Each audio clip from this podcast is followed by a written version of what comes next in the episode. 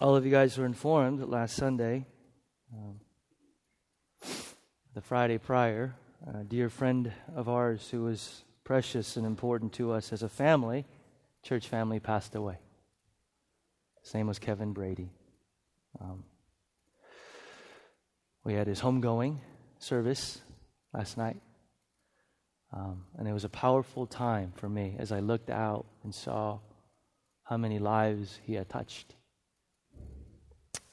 And uh, it was a reminder to me of the power of community, of fellowship, of deep, meaningful relationships, and how they truly do change lives. They really do. Kevin was a good close friend. I would allude to him once in a while. I would publicly make fun of him during Sunday service, which he loved. One of the things many of you may not be familiar with or know about is the fact that Kevin wrote an email to me just about every week telling me about what he thought about my sermon. it was mostly good, mostly positive, and, and what he got out of it. And so my inbox is full of emails from Kevin Brady, which I kept, and I wanted to share some of them with you this morning. Um,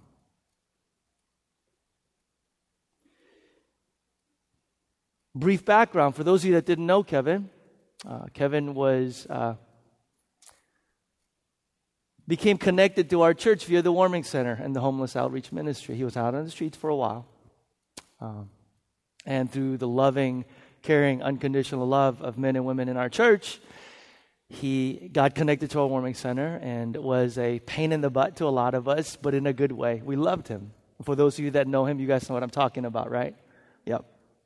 And uh, and then about two, two and a half years ago, I distinctly remember he came up to me after a Sunday service. He had been coming every week, and he said to me, he's like, I'm doing it. I said, What are you doing? He said, I'm doing it. I'm to I'm to really get clean and get my life on track. And uh, that's about two and a half years ago. And many of you saw uh, the transformation that took place in Kevin's life over the course of the last two, two and a half years. And um, he served in various capacity. Many of you saw him walking through the doors on Sundays as he served and greeted you in the hospitality team served at the warming center in various other capacities. Let me just share a couple emails with you. Uh, I, I, just picked out a handful. I don't know if I'll share all of it depending on time. Dear Peter, I forget when this is dated. I don't have the dates with me. It was good to see you back where you belong. I, apparently, I'd been gone for a bit and I came back. But wait, according to your message, we're always exactly where we belong. That's typical Kevin, right? Anyhow, it's good to have you back, and thanks for the reminder Sunday. I think we could never be reminded too much just how large and in charge God is.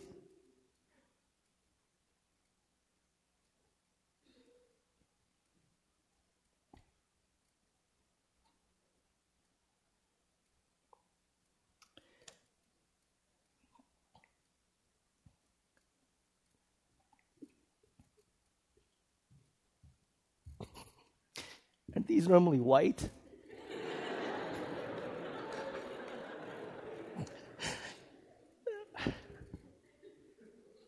I always say this. You could trust on a black preacher to have a white or some handkerchief on him.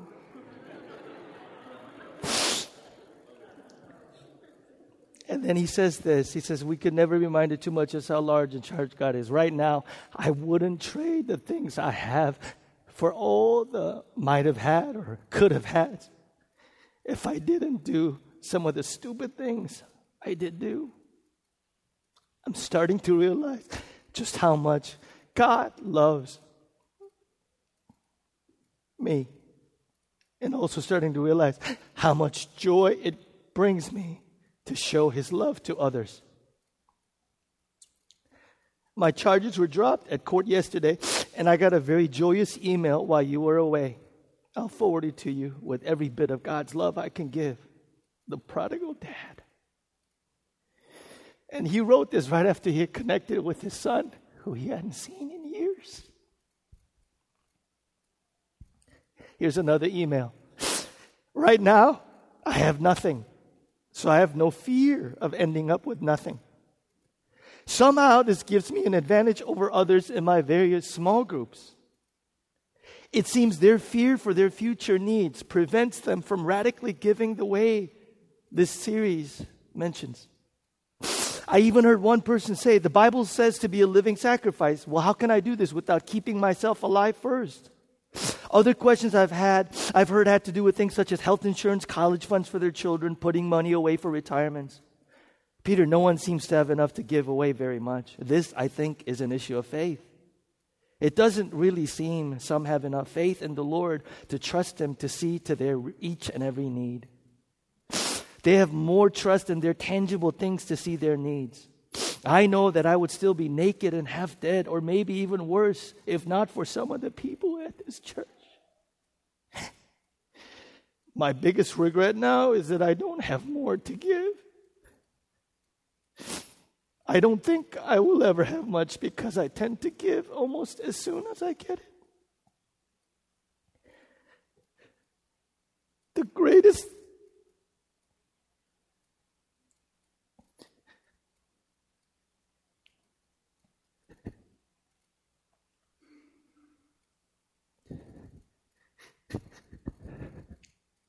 the greatest thing that ever happened to me was ending up with nothing.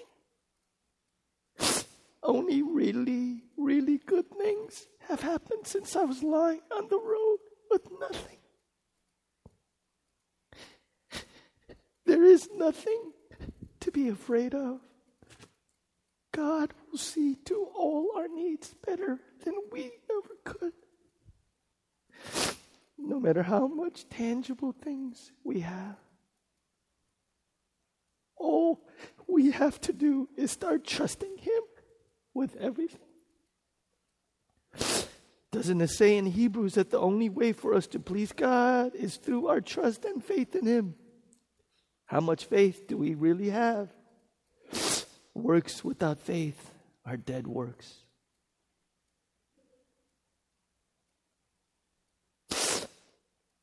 Here's another one. Dear Peter,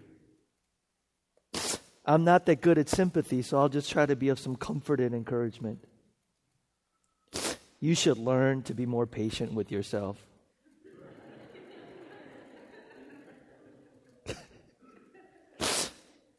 Instead of looking at how proud you still are, can't you see how less proud you are becoming? And like a child, be overjoyed by every little step in the right direction. Just one single step is a work that God's Spirit has begun in you and He promises to complete that work. So, what if you think you're the most self absorbed person in the world?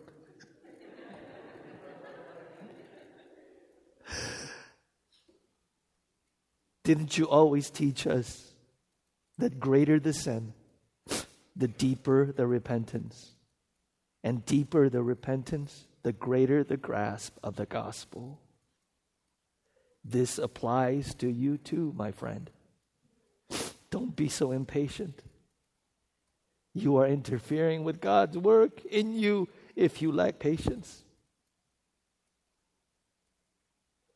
Thanks for calling me friend. This brings me much joy since it is the thing that I really most want to be. And I will never cease to be your friend. God bless you.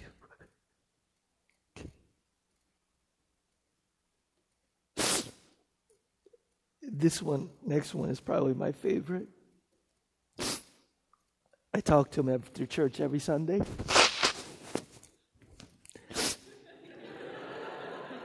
Don't worry, Michael, I'll wash it.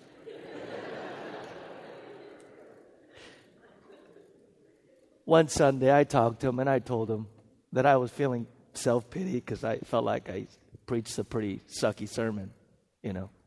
And so he wrote me this email. what the heck is wrong with you? a whole bunch, but that's also.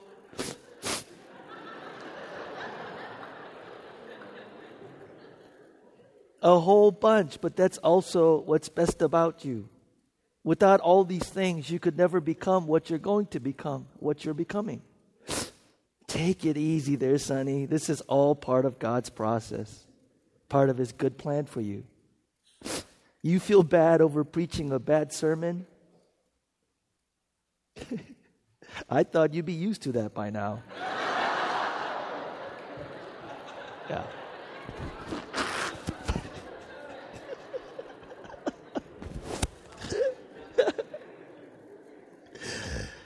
Then he did right, in parentheses, just kidding.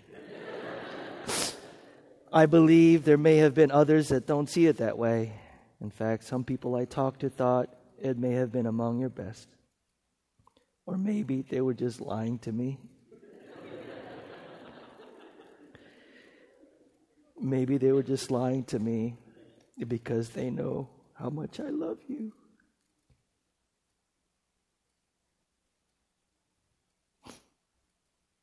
Either way, His grace is sufficient. You know this. Quit worrying. Maybe this might help you write a less mediocre sermon this week. always, always with you in prayer, Kevin.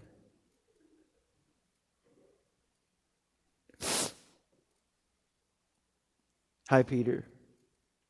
I only got a 95% on one of my midterms. I am so pathetic. Sarcasm is just oozing out of this email, right? Maybe one of the reasons we have a tendency to rush is because of our misunderstanding about the ways of God. Maybe that truth that sets us free and allows us to bear fruit is not found in destinations and the events that we expected to be found in. Maybe that truth is found in the journey itself and the events that occur in every moment of that journey. C.S. Lewis says something like, Now is when the temporal meets the eternal. How much of the eternal do we miss when we rush through now in order to get to an expected destination?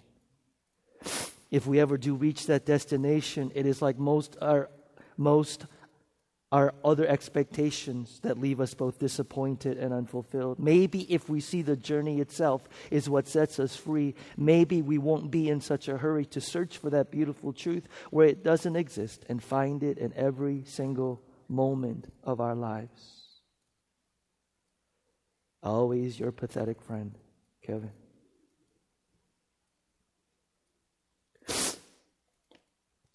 This was the last email that I received two weeks ago. to my angry, Asian, slightly self absorbed, and very dear brother. One thing that God's Spirit sheds light on for me is many of my incompetencies that I am totally unconscious of. Why it is very painful to be consciously incompetent compared to the bliss of being unconsciously incompetent. God's Spirit knows what is truly good for me in the long run. This pain forces me to become consciously competent and then, after an undetermined amount of time, practicing being competent. I become unconsciously competent about it.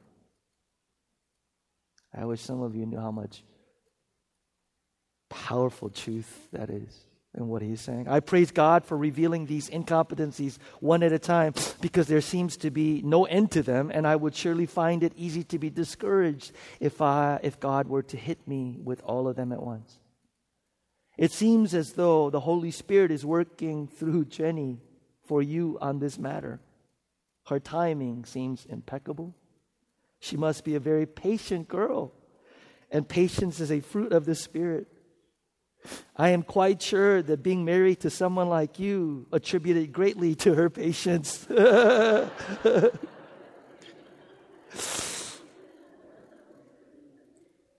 and I'm sure this prepared for Parker, my oldest son, immensely.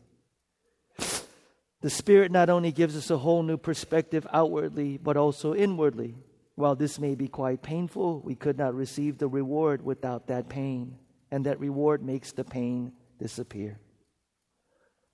I am hoping that you could find 20 minutes sometime soon. I would like to discuss some of my future plans with you and get your advice. No rush, no hurries, no worries either. Kevin.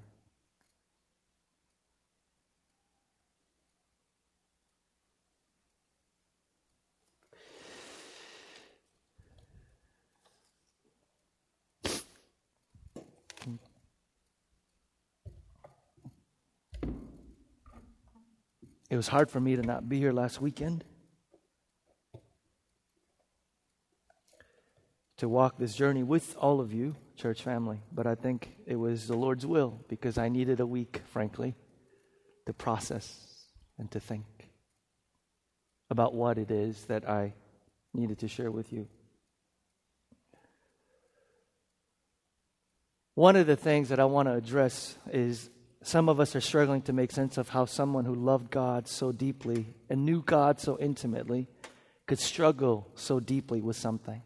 And some of you know that Kevin struggled deeply with some addictions. I think part of the issue is that you and I don't realize what the Bible has to say. It's remarkable how the Bible never does what some of us are tempted to do, which is put people, put people on a pedestal. I think if Kevin were here, I think he would find it funny that some of us actually put him on a pedestal. Let me tell you why. Look at the Bible. David was Israel's greatest king, but he was also a polygamist. He was a terrible father. He coveted another man's wife, committed adultery with her, attempted to deceive her husband, eventually had the husband murdered and covered up his crime for a year. David was a liar, adulterer, a coveter, and a murderer.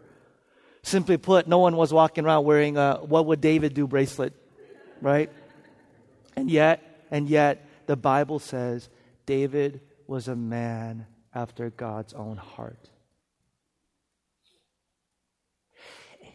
Is it possible for someone to be struggling so deeply with sin and yet still long for God at the same time? Church, the answer is Church, the answer is yes.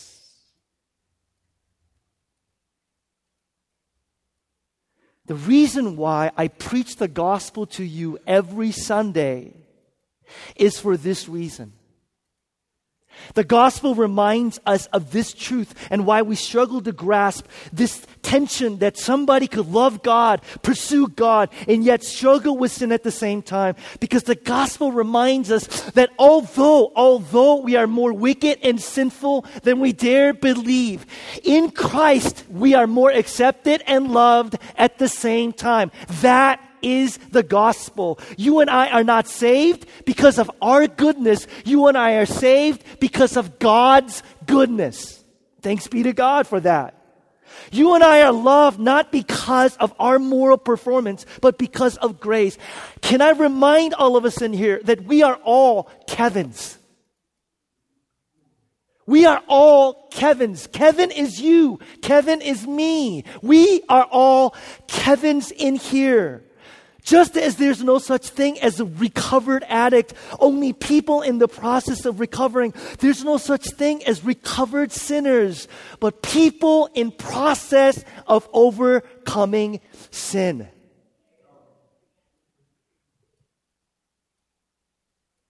You need to hear this. When an addict thinks he's become sober, it leads to self righteousness, and disaster is just a matter of time. And the same is true for us as Christians. When Christians think that they've arrived, disaster is just a matter of time. We are still capable of sin, still capable of addictions, still capable of tremendous evil. Gospel believing Christians aren't shocked or traumatized when we see sin or evil rear its ugly head. But Thanks be to God. That God is still at work in us, in our sins, in our wickedness, in our weakness, in our depravity.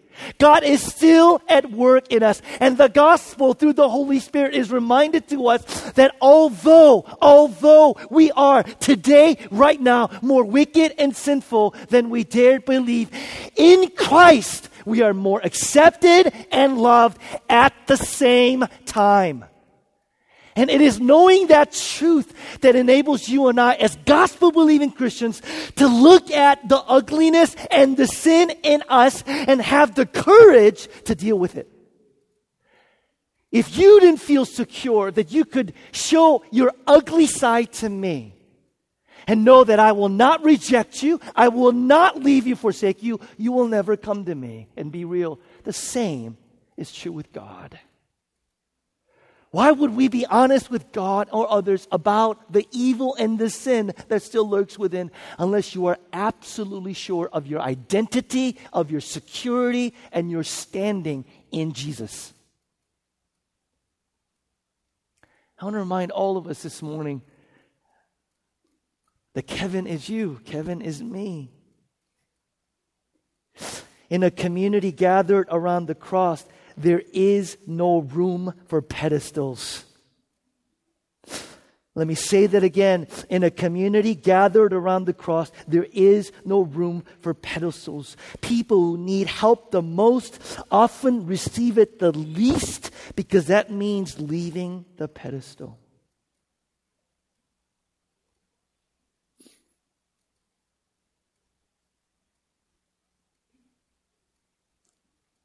Kevin's life is a testimony to the fact that biblical community changes people. Kevin reminds all of us that God gives life, but so do people in deep relationship with Jesus and with each other. I want to talk to you for the remainder of today before we take communion.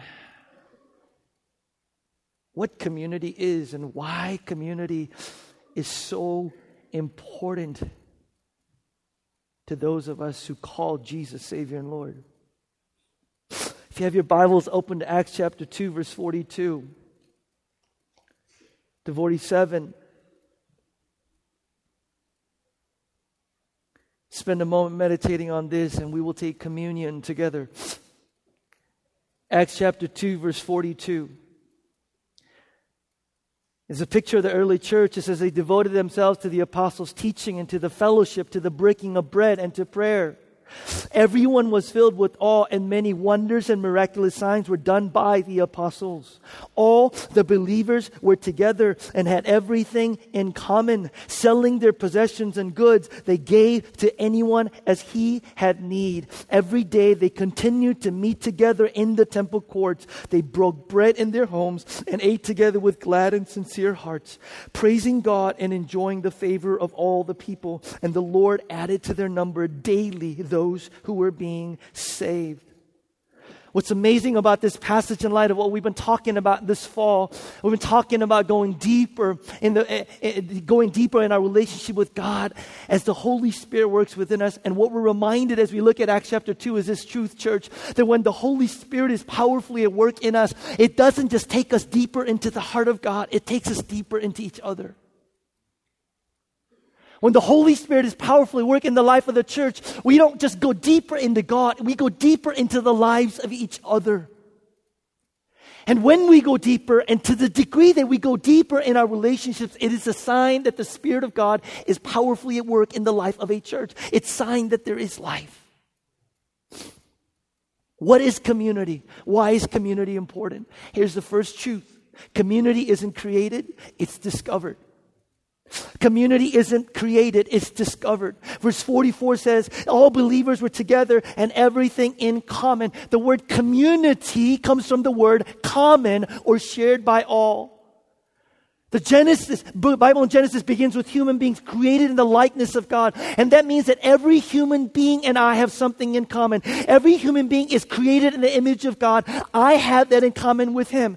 Every human being is born with the desire to have a purpose in life. I have that in common. Every human being, Christian or not, is born with a sense of mission that I want to make a difference in the world. We have that in common. Every human being is born to, to want to be significant, to make an impact in the world around them. We all have that in common. When the Bible opens up with us being made in the likeness of God, it reminds us that we have something in common with human beings, Christian or not, for all time.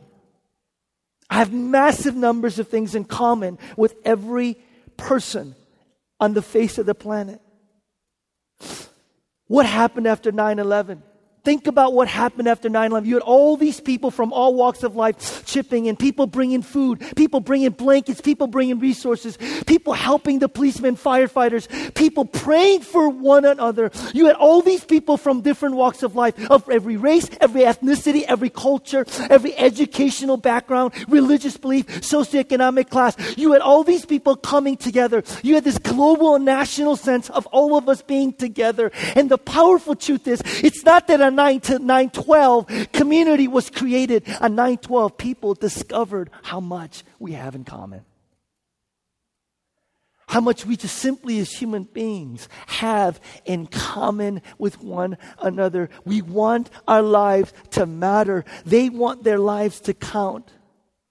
And I want to remind all of you this morning when we talk about community, we immediately talk about Christians and fellowship, and I'll get to that. But the reality is, you could have profound, deep relationships with someone who doesn't believe what you believe because you have profound things in common because you're made in the likeness of God. It's birthed out of this reality that we're not fully human until we are connected in community. This is the flaw of thinking. Talk about creating community, creating community. We don't create community, we discover how much we all have in common. Community happens when you discover, church, that a homeless guy, a drug addict, a Muslim, an atheist, Christian, agnostic, there are some things that we share in common. Because we are made in the likeness of God. For those of us who follow Jesus, however, there's this powerful solidarity that goes even beyond this common solidarity we share with humanity. I love talking about this with Kevin because sometimes he and I will sit there and go, How the heck are we friends? How the heck are we friends? You know? And we both laughed about it because he knew what I knew, which is that the very essence of friendship is not that we look at each other, but the very essence of friendship is we look at something else that we have in common.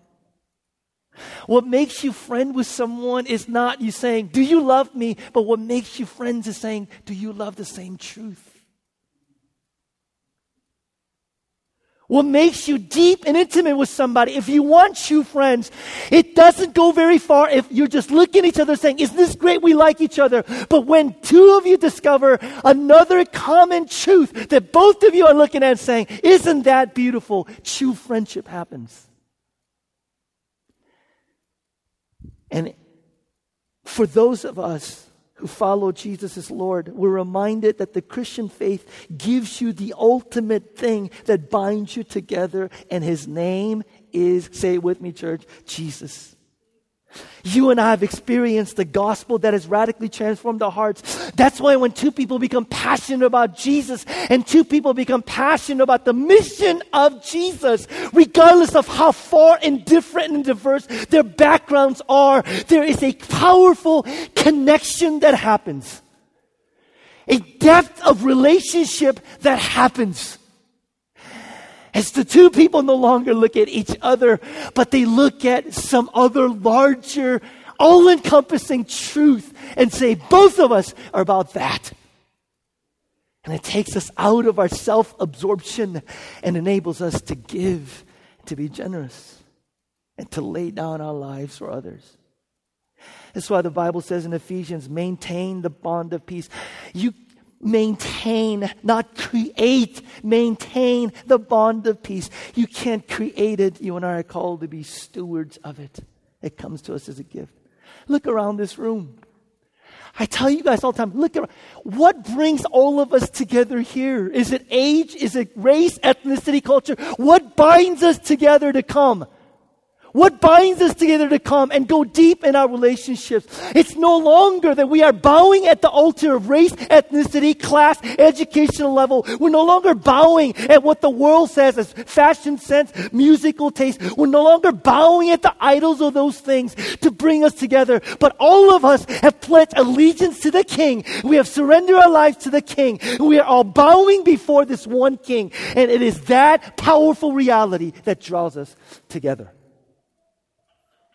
It is that powerful reality that draws us together. That is the only way that you can make sense of how people from such radically different backgrounds could share a level of intimacy and depth that the world will look at and go, How is that possible?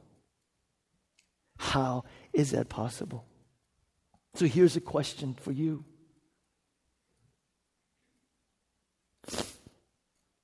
If you become a brother or sister to somebody who is dealing before the same thing. And there's growing within you a list of people that you're loving from another race, culture, class, education. My question to you is this Is there a list of people in your life that astonishes you, that as you look at them and go, How are we friends? Take this seriously. If the gospel has broken into your life and the gospel has snapped into your life and you have bowed down to the King of Kings who has drawn all of us together, my question is, is there growing within you a list of people that you love and are friends with, that you're astonished that you are friends and you love them?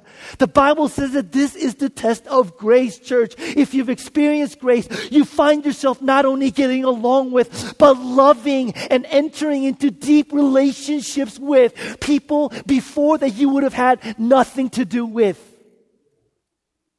Is there growing within you true intimacy, depth of relationship, and love of people from another race, culture, educational level, and background?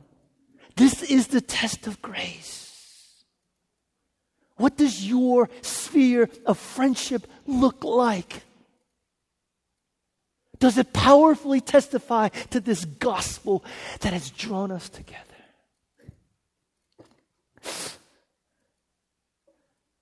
One of the things that Kevin did was greet my kids when they came into church. And Kevin messed them up. Not because you, Kevin messed them up, because parents in the city teach their children don't talk to strangers, don't talk to homeless people. because of Kevin, my kids will look at homeless people and think they come to our church. Because Kevin was their friend, Kevin was their uncle.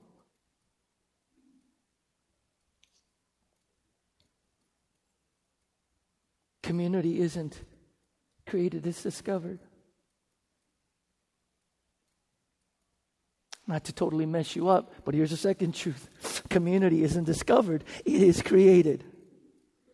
Verse 46. hang with me, church, hang with me.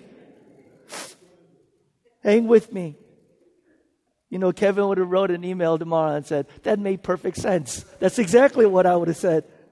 Verse 46 says, every day they continue to meet together. One of the marks of the early church was their commitment to connectedness because they knew that connectedness just doesn't happen. Connectedness is more than just meeting often with people. It's about a level of depth where you know them and they're known by you. I've done this exercise once in the life of our church. The Bible in the New Testament has over 200 of these one another passages one another passages. Love one another, serve one another, accept one another, strengthen one another, help one another, encourage one another, care for one another, forgive one another, submit to one another, commit to one another, build trust with one another, be devoted to one another, be patient with one another, be interested in one another, be accountable to one another, confess to one another, live in harmony with one another, do not be conceited to one another, do not pass judgment on one another, do not slander one another, instruct one another, greet one another, admonish one another, spur one another another toward good love and deeds. Meet one another. Agree with one another. Be concerned for one another. Be humble to one another. Be compassionate to one another. Do not be consumed by one another. Do not anger one another. Do not lie to one another. Do not grumble to one another. Give preference to one another. At peace with one another. Sing to one another. Be of the same mind to one another. Comfort one another. Be kind to one another. Live in peace with one another. Carry one another's burdens. That's all. I'm, I'm going to stop right there. Here's my question. Here's my question. Here's my question. How many of those one another's have you done in this last hour that you've been sitting here?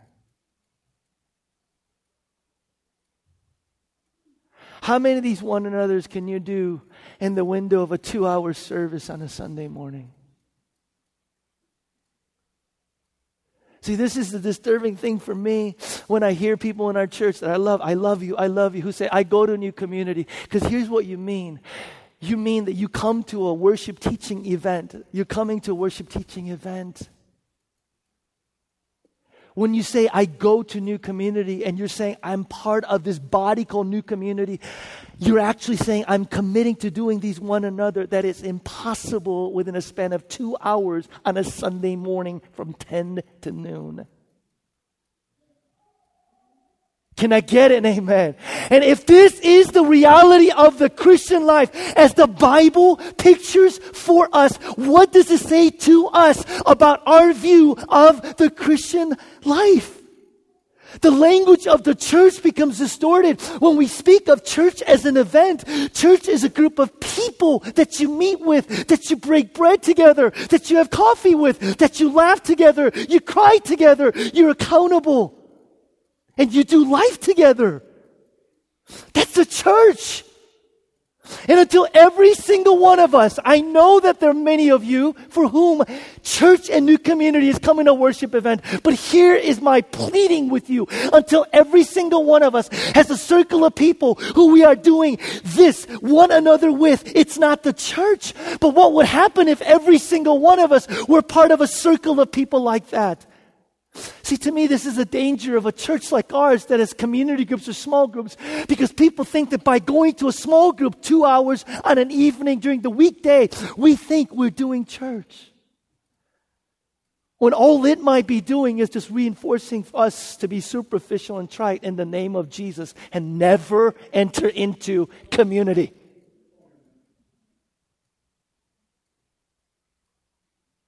I love the fact that you come every Sunday, many of you. But I plead with you, not my opinion, I plead with you with the Bible from scriptures.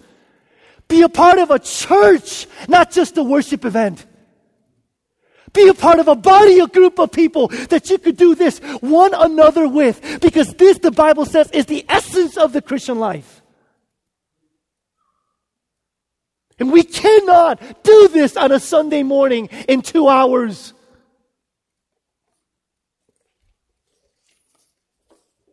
And yet you see the impact and the life transformation that happens. I started laughing when I was going through the one another list. You know why? Because I was going through and going, that's Kevin, that's Kevin, that's Kevin, that's Kevin, that's Kevin, that's Kevin. Do you see just in his emails how much of an impact he had on my life?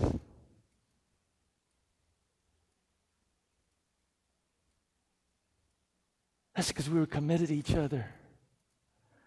I serve two hours on Sunday, but every day of the week. How serious are you about wanting to be a part of this church? Church, not a worship event. How serious are you? Third, community is needed. There's some of you, some of us in here saying, I don't need community. I don't want community. And I think the reasons sometimes for us are valid, seemingly. I can't tell you the number of times I have people come to me and saying, Pastor Peter, it's so hard being a part of new community because I'm constantly saying goodbye to people that I've developed close friendships with. It's hard.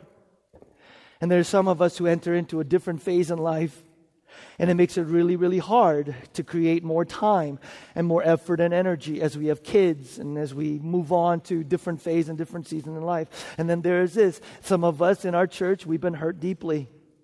We've been hurt deeply by people that we trusted. We've been hurt deeply by people we kind of became vulnerable to.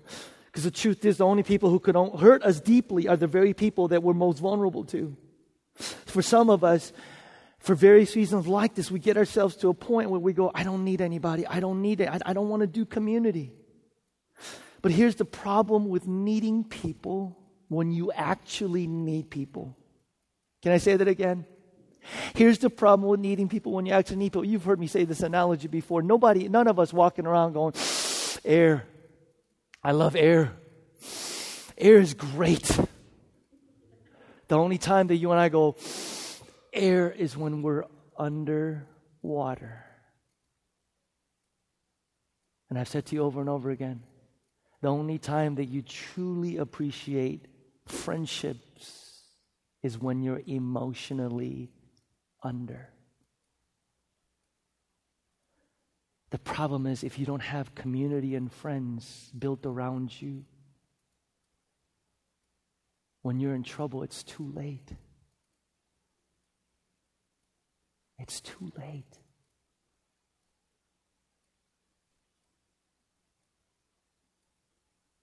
Do you have people in your life? Do you have people in your life who you can go to when you're under emotional life, emotional pressure? Because if you don't, when you're in trouble and you don't have built in friends and community, it's too late. I'm constantly reminding you guys this, and I'm going to remind you again today. None of us in here are a product of individual choices that we've made. None of us in here is a product of individual decisions. We are all product of community.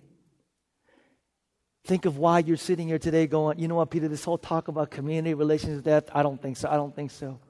The reason why we think that is because we have been profoundly shaped by community, good or bad. Some of us are afraid to trust because we've been abandoned, we've been rejected. People that we were vulnerable to hurt us deeply. Community is what shaped you. And here's the deal the Bible says over and over again community is what messed you up, community is what will heal you. Just as food nourishes the body, so does community nourish our souls. For those of us that have a hard time grasping unconditional love because we grew up in a home where unconditional love was never showed to us, you will not understand unconditional love on your own. The only way that you will understand unconditional love is if you're surrounded by a community of people who love you unconditionally.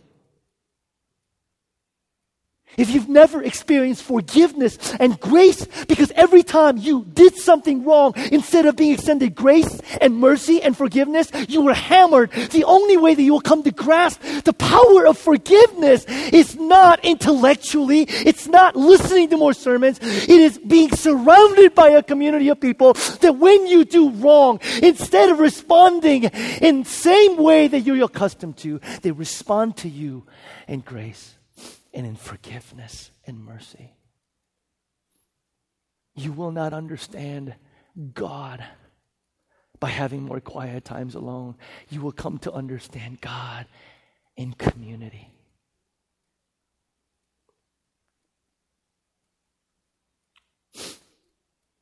Sitting there going, That sounds good, Peter, but I'm still afraid. I'm still afraid of getting hurt. I'm still afraid of rejection. And fear makes this whole vulnerability thing pretty hard, which makes trusting thing pretty hard. Because creating community means we have to put ourselves out there and risk getting hurt, risk getting rejected, risk being let down. But man, if I want to just leave you with something today, can I leave you with this? The idea behind humanity created in the image of God is that we were created to reflect God to the world. And one of the most powerful ways that we reflect God to the world is that we show God to the world what God is like when we get hurt, when people disappoint us, when people let us down. We reflect God to the world when we respond, when those things have been done to us, by not giving up on that relationship, but learning to forgive, learning to reconcile, learning to extend grace. We learn to pick up the pieces, get back up again, and try again instead of giving up on one another. Because isn't that the heart of God? Isn't that the heart of the gospel? Isn't one of the most powerful ways that we reflect God to the world? We, what could be more God-like than a group of people who are lear- living in community, learning to forgive each other, not giving up on each other, even when offended and betrayed, learning to extend grace and compassion and pursuing reconciliation. What could be more God-like than forgiving and loving someone who doesn't deserve it? What could be more God-like than loving someone who is unlovable? At the heart of the gospel is this truth that no matter how many times we let let God down. We disappoint God. His response isn't one of, that's it, but his response is one of grace and mercy. At the heart of the cross is forgiveness and is reconciliation. Is this not powerful truth that the way that we reflect the image of God, the likeness of God to a watching world is not by portraying some fake trite, superficial, putting on a mask thing that says when you become a Christian, everything will go okay. When you become a Christian, we all get along. When we get to become a Christian, we'll never offend each other. But when we become a Christian, things don't always go right. When we become a Christian, we fight, we argue, we hurt each other, we betray each other's trust, but we don't give up. We forgive, we reconcile, we pick ourselves up and continue the journey. Is that not what the world needs to see? So, if that's what the world needs to see, we need courageous people in the church who will say, the way that we reflect God to the world is not by having some fake, superficial, perfect community of people, but just a bunch of messed up, egotistical, fallen on the way to overcoming sin sinners who are just hurting, offending, disappointing each other. And yet we look at one another and go, I'm not giving up on you. I'm not giving up. I'm not giving up on you. I'm not give, I'm not giving up on you.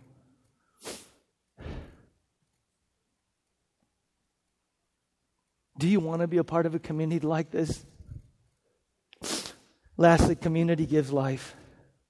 Verse 46 says they broke bread and ate together with glad and sincere hearts. I love this description. People in the early church met with glad and sincere hearts. Sincere, literally meaning free of deceit, falseness, or hypocrisy. In other words, this was a church where everyone could come just as they are. Isn't that awesome? And where hearts are sincere, I love it, there's gladness. There's where hearts are sincere, where a community of people who are sincere, there's joy, there's gladness. Do you know why? Because you and I all know when you and I could step into openness and we don't have to pretend anymore, hearts are glad. It gives life. And the opposite is when you step into place where you feel like you have to wear a mask, be fake. It robs you of joy and sucks the life right out of you. The Spirit of God flows in transparency, openness, authenticity. Where hearts are sincere, the Bible says there's gladness. But the challenge is we have a sin problem in the church. The problem is not that we sin, we all have that problem. Our problem is that we can't talk about it. Our problem is that we pretend that we don't have a problem. This is the reason why in the church we're comfortable with stories about people who used to sin. And people get invited to give testimony as long as they have happy endings. I used to have a problem, but then I met God and now I'm doing much better. But can you imagine going to a counselor and saying, you know, I only want to talk about problems I used to have. I don't want to talk about current problems. Please don't ask me to acknowledge my current problems. It'd be embarrassing. I'm afraid you might reject me. Why would anybody go to a counselor to try and convince the counselor that they don't need a counselor? But here's the question Why would anybody go to church to convince people in the church that they don't need the church? Why in the world would you and I show up here and to try and convince each other, I don't need to be here, but I'm here anyway? We all know the truth. Can we just stop pretending? Can we just stop pretending? by the fact that you're here means that you got issues. Can I get an amen? And that's okay. That's okay. I can't tell you the number of times I'm sitting in my office and I have counseling sessions with people in our church, and there's somebody comes and sharing just absolutely devastating, gut wrenching story. And at some point, as they're weeping, I will stop them and I'll go, Have you told anyone about this? And I will hear, No. Nobody knows.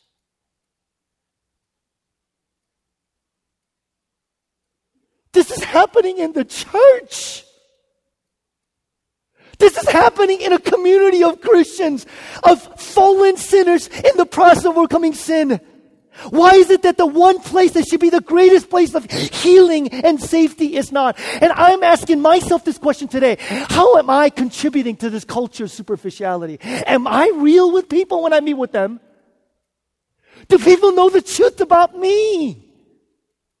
Do the people know the truth about my struggles?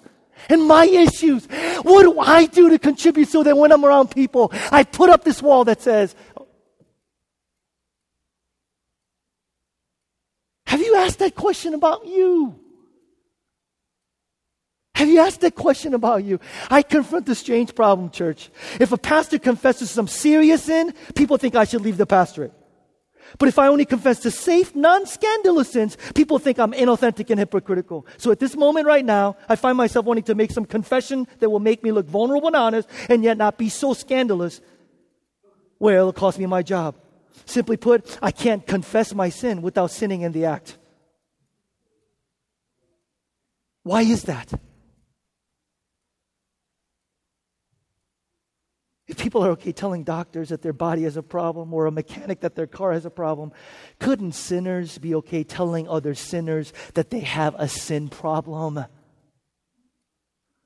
Couldn't sinners be okay telling other sinners that they have a sin problem? If I want God or anyone else for that matter to love the real me, I have to work at getting real. So here's the thing I want you to know if you don't really know me and my issues, and you come up and go, I love you, Peter, I won't hear it. Do you know why? Because I'll go, if you really knew all about me, you wouldn't love me. The only way that I can be fully loved is if I'm fully known. The only way that your I love you will radically transform me is if I know that you know all there is to know about me, and yet you still say, I love you. You can only be fully loved when you are fully known.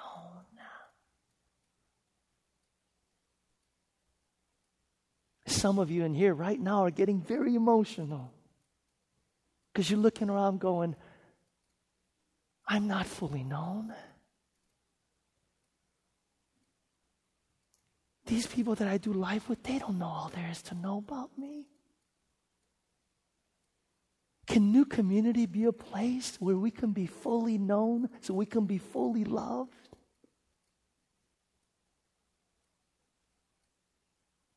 Can we become a place where we can be fully known so we can be fully loved?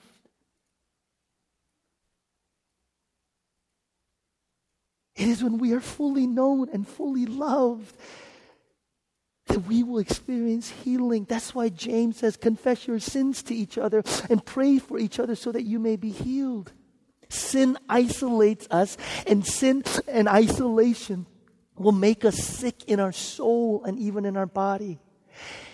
He who is alone with his sins is utterly alone. He who is alone with his sins is utterly alone. But confession and then prayer in the context of an unconditionally loving community ushers in the Spirit and heals us. This is why the New Testament says over and over again accept one another as Christ accepted you in order to bring praise to God. Acceptance is more than just, I like you.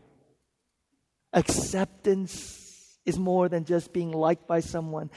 See, I'm so thankful. I don't know if about you, but I'm so thankful that Jesus doesn't say to me, Hey, Peter, if you clean up a little bit, act a little better, read the Bible a little bit more, then I'll let you into my family. Jesus is at work in me, but the wonderful thing about Jesus is I don't have to pretend to be in his circle. He knows everything about me and says, I accept you. That's Jesus. What about us? When someone knows the embarrassing, humiliating truth about me and still accepts me, I come alive when I'm with people who know me deeply and accept me fully, their acceptance touches my brokenness as a doctor touches the injured place on a patient's body. Their very touch begins to heal, and through the mystery of the fellowship of acceptance, the Holy Spirit flows. And there's healing. There's healing. Can New Community be a place where we can be real? One of my favorite hymns is the hymn called Just As I Am without One Plea. Anybody know that hymn?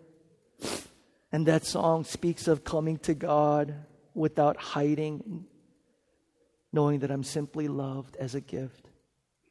And I tell you what, guys, if there ever was a Just As I Am church where people could come and not pretend, where people could come with their issues and not feel like they need to be cleaned up, when people can feel like, you know, I'm not quite there yet. Is my testimony okay? When people could come with all their baggage, all their issues, all their mess, and find a community of acceptance and unconditional love, there wouldn't be enough room in this place. There would not be enough room in this place. People are hungry, you guys. People, your friends, my, family members, are hungry for a secure, safe place where a group of people are so radically transformed by the gospel. They could come and go, Really? This? You sure about this? Me? All of it? You really? And to hear a gospel response that says, Yes. All of it. All of it.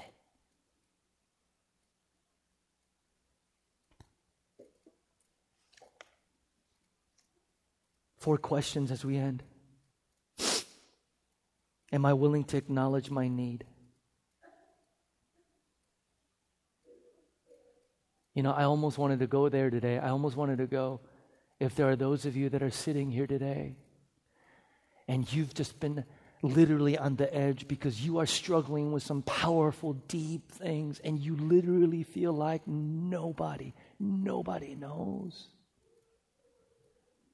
The reality is that individual there will not go there first and share if he or she does not feel safe in a community of people who are not modeling and showing what are your needs. You know, it's amazing whenever we've given altar calls here for people to accept Jesus, everybody just sits until one person up front or where it gets up, and then all of a sudden they're and I find that dynamic. If you're with a group of people, I guarantee you everybody is sitting around that going, I'm not going to be the first. I'm not going to be the first. I'm not going to be the first to share about my eating disorder. I'm not going to be the first to talk about my addictions. I'm not going to be the first to talk about my anger. I'm not going to be the first. The fact that I'm struggling with sexual purity. I'm not going to be the first at the fact that I am greedy and spend all my money on myself. I'm not. And one may open the floodgate of transparency and honesty is to have one person who has enough courage to go, I'll be that one. I'll be that one. Am I willing to acknowledge my need? Secondly, am I willing to create space for it? What decisions you need to make about time, how you spend it in order for you to have physical, mental, and emotional energy to be in community with people? How about creating space literally, you guys? How many of us are regularly opening up our homes?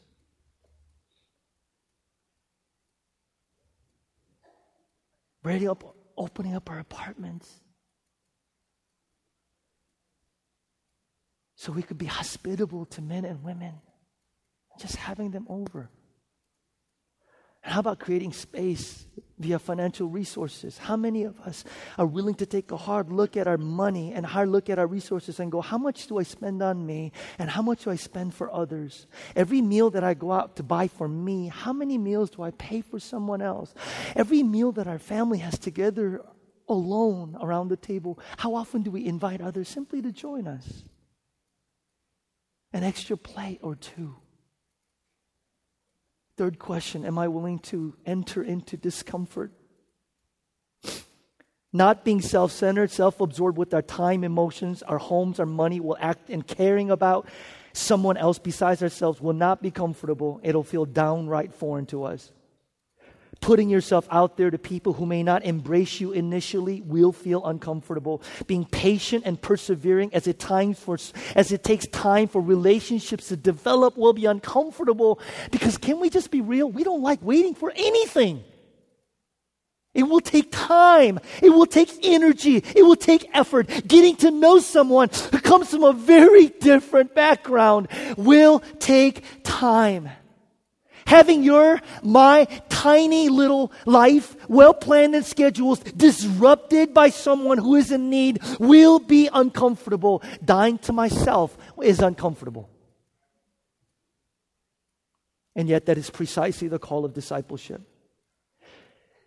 That is precisely the call of Jesus if we are to follow him. The ultimate call of discipleship is a call to death, a death to ourselves. But Jesus says that it's the only way to life. He says, He who loses his life for my sake will find it. In dying to yourself and to myself, in dying to our self absorption, in dying to my life, we lose a life, but we gain a life, a life much better than the one you lost. And as Kevin taught me, it turns out that nothing you lost was really worth keeping anyway.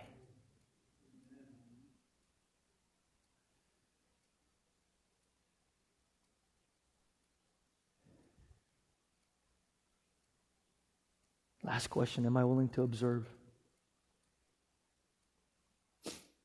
The saying is that just as the three laws of real estate, it's location, location, location.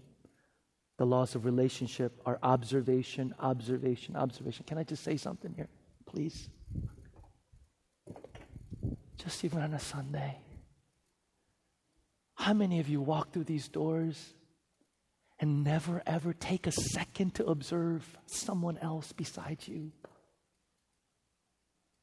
How many of you walk in on a Sunday and actually intentionally observe and saying, who's hurting? Who's need? Who's sitting by themselves? She looks discouraged. He looks like he's hurting. They look like they need prayer. They came by themselves. They're not sitting within. How many of us observe, observe, observe? Because it is when we know that someone knows about us because they've taken the time and the effort and the energy to observe. That we come alive. You're sitting there going, Peter, are you saying it's as simple as that? We begin by just observing. Yes!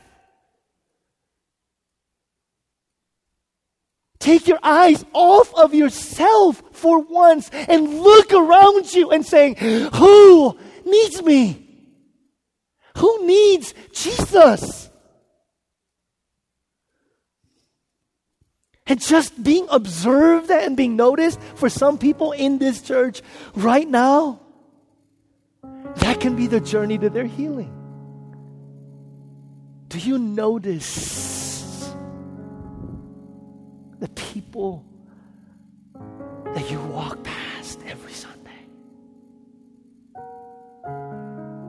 And in small groups, instead of the whole, hey, okay, let's get on to our business, do you sometimes really sit down and say, Holy Spirit, will you give me eyes to see beyond just the surface?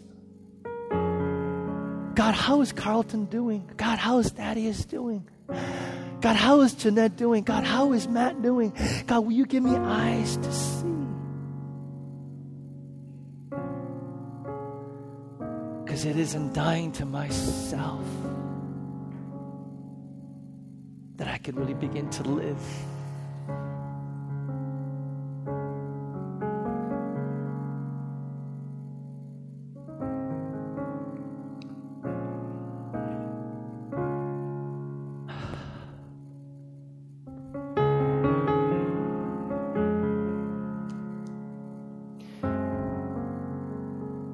hardest thing for me during this whole thing has been that I never got to have the 20 minutes with Kevin. To be completely honest with you, there's a part of me that says, oh, if I would have just talked to him for those 20 minutes, maybe things would be different. But here's what I know I'm going to see him one day. I'm going to smack him first, and then I'm going to go, and then I'm going to go, what you want to talk about?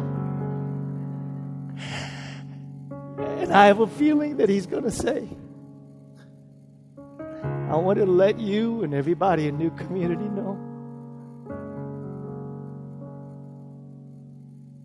how much y'all meant to me. And then I'll say to him, Your legacy and your life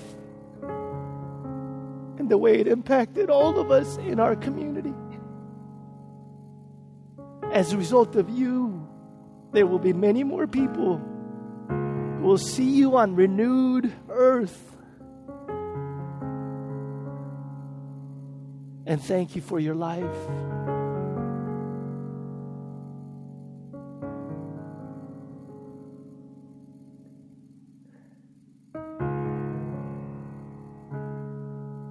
God, I want our church to be a community. God, may I be so bold as to ask that we as a church actually live up to our name, new community. To have in common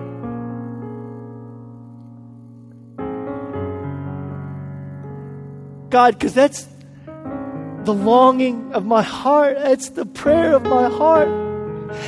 That these hundreds of men and women who walk through these doors Sunday in and Sunday out to attend this worship event, God, would realize that your, your mission for us is so much more, so much greater, so much more powerful. That your mission in your death and resurrection is that you would create this alternate community city that would, in its life together, embody forgiveness, reconciliation, unconditional love.